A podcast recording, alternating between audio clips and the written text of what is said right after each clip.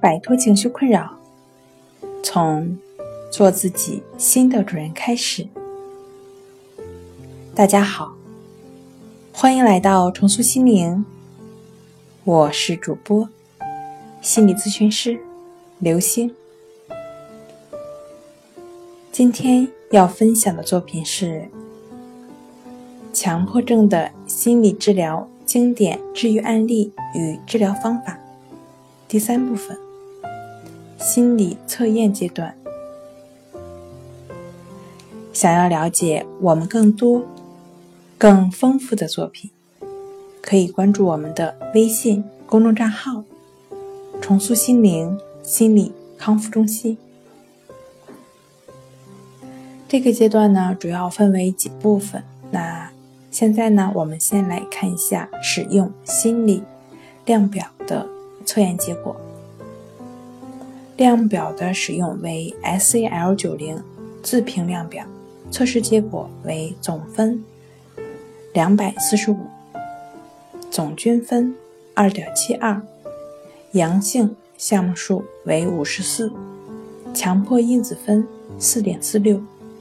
重度，抑郁因子分二点三三，轻度，人际关系敏感因子分三点四一，中度，焦虑因子分三点七三八，重度，总分总均分及阳性项目数均属异常。从症状的表现来诊断。一方面呢是行为，典型的强迫思维易泛化。从认知方面，第一，认知的表现，对同学同伴有偏见，认为备受欺负。第二呢是从个人的情绪体验，焦虑、强迫。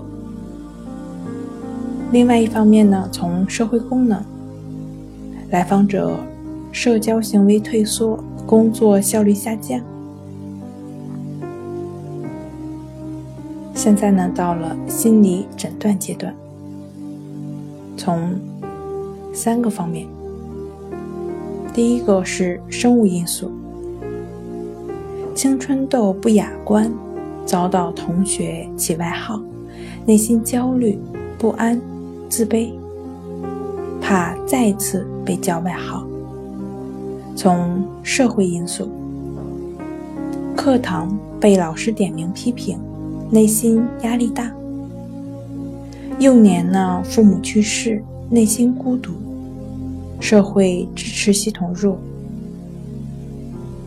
心理因素，自卑，过于追求完美，性格内向。鉴别诊断与重性精神病鉴别，来访者求知愿望强烈，有自制力。排除来访者的重性精神病的可能性。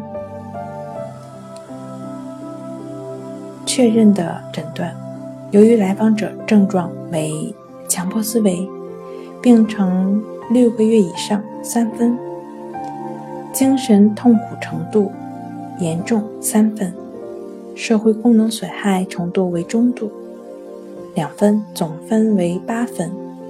根据徐欧新教授对神经症划分依据，来访者的问题属于强迫性神经症。好了，今天跟大家分享到这儿。这里是我们的重塑心灵。如果你有什么情绪方面的困扰，都可以在微信平台添加幺三六九三零幺七七五零幺三六。九三零幺七七五零，即可与专业的咨询师对话。你的情绪，我来解决。那我们下期节目再见。